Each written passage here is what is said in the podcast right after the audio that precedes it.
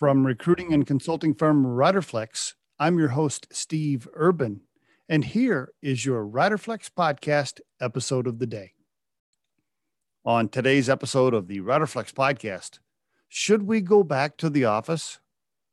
With COVID fears appearing to be easing just a little, should companies start asking employees to come back? And aside from COVID, now that many of us have experienced some of the benefits from remote work, should we keep it going even if COVID wasn't a factor? I guess I'm asking two different questions. Uh, question one is with COVID as a factor, when should companies start asking employees to come back? When cases hit a certain number across the country? When everyone's vaccinated? And maybe it's not even a question of when, maybe it's whether we should ask them at all. What are your thoughts on this? I'm curious. I guess question two is setting COVID aside for a minute. Let's pretend like it's not a factor. Why should we make people come back to the office at all? Should we make people drive an hour to work just to sit in a cubicle and open a laptop? Is the so called water cooler talk really that vital to company success? Maybe. I'm not sure, but it's a good question. Wondering what your thoughts are on the topic. As for my thoughts, I'll answer it without including COVID as a factor.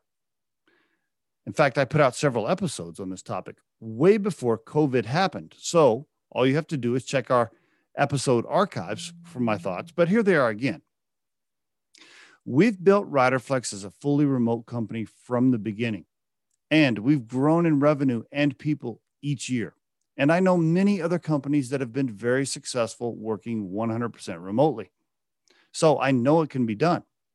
With today's technology in chat, video conference, etc., it's almost like you're in the same building anyway. If you use video chatting properly and build a culture to have most of your touch bases and meetings via video, you get to see your team members regularly. Here's what else it does it builds a better quality life for your people.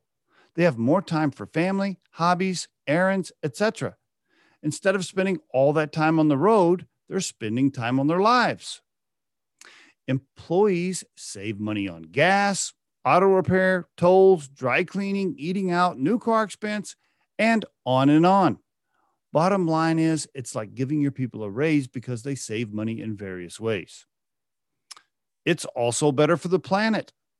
Lots of people concerned about the environment and clean energy these days. Fewer people on the roads means using less fuel, oil, etc.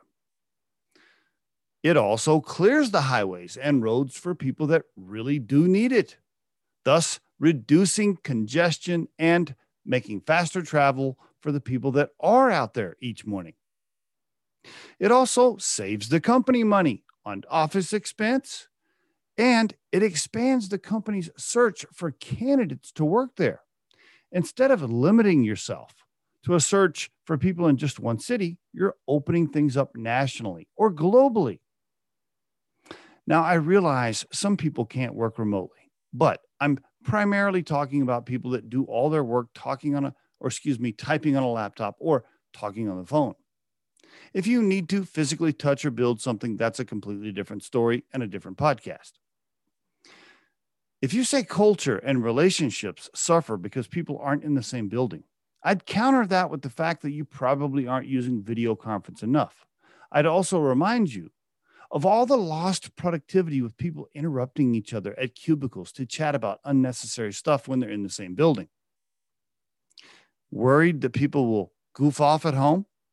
I'd counter that you have the wrong people working for you, or you haven't put in the proper measures to monitor activity and completed tasks. Finally, if you're a CEO or business owner and you're still not convinced, and you don't want to save all those dollars you're unnecessarily spending on an office each month, then I'd suggest you start with some type of hybrid model. Maybe make two days a week in the office mandatory. Maybe ensure that team meetings are always scheduled on these mandatory office days. Maybe make the other days optional allowing people to come in whenever they want. Because I get it. Some people can't or don't want to work from home. Fine, let those people come in if they want to. In summary, create a flexible hybrid model, and I think you'll find you have happier, healthier, and a more productive team. If you think today's tip or guest interview can help someone you know, please share this with them. If you've enjoyed today's episode, please subscribe to our channel and hit the like button. The Riderflex podcast features entrepreneurs, business executives, and the stories behind how they got there, as well as daily tips on career advice and job interviewing. You can visit riderflex.com to learn more about us and get information and pricing on the recruiting and consulting services we provide. Thanks so much for listening and have a great day.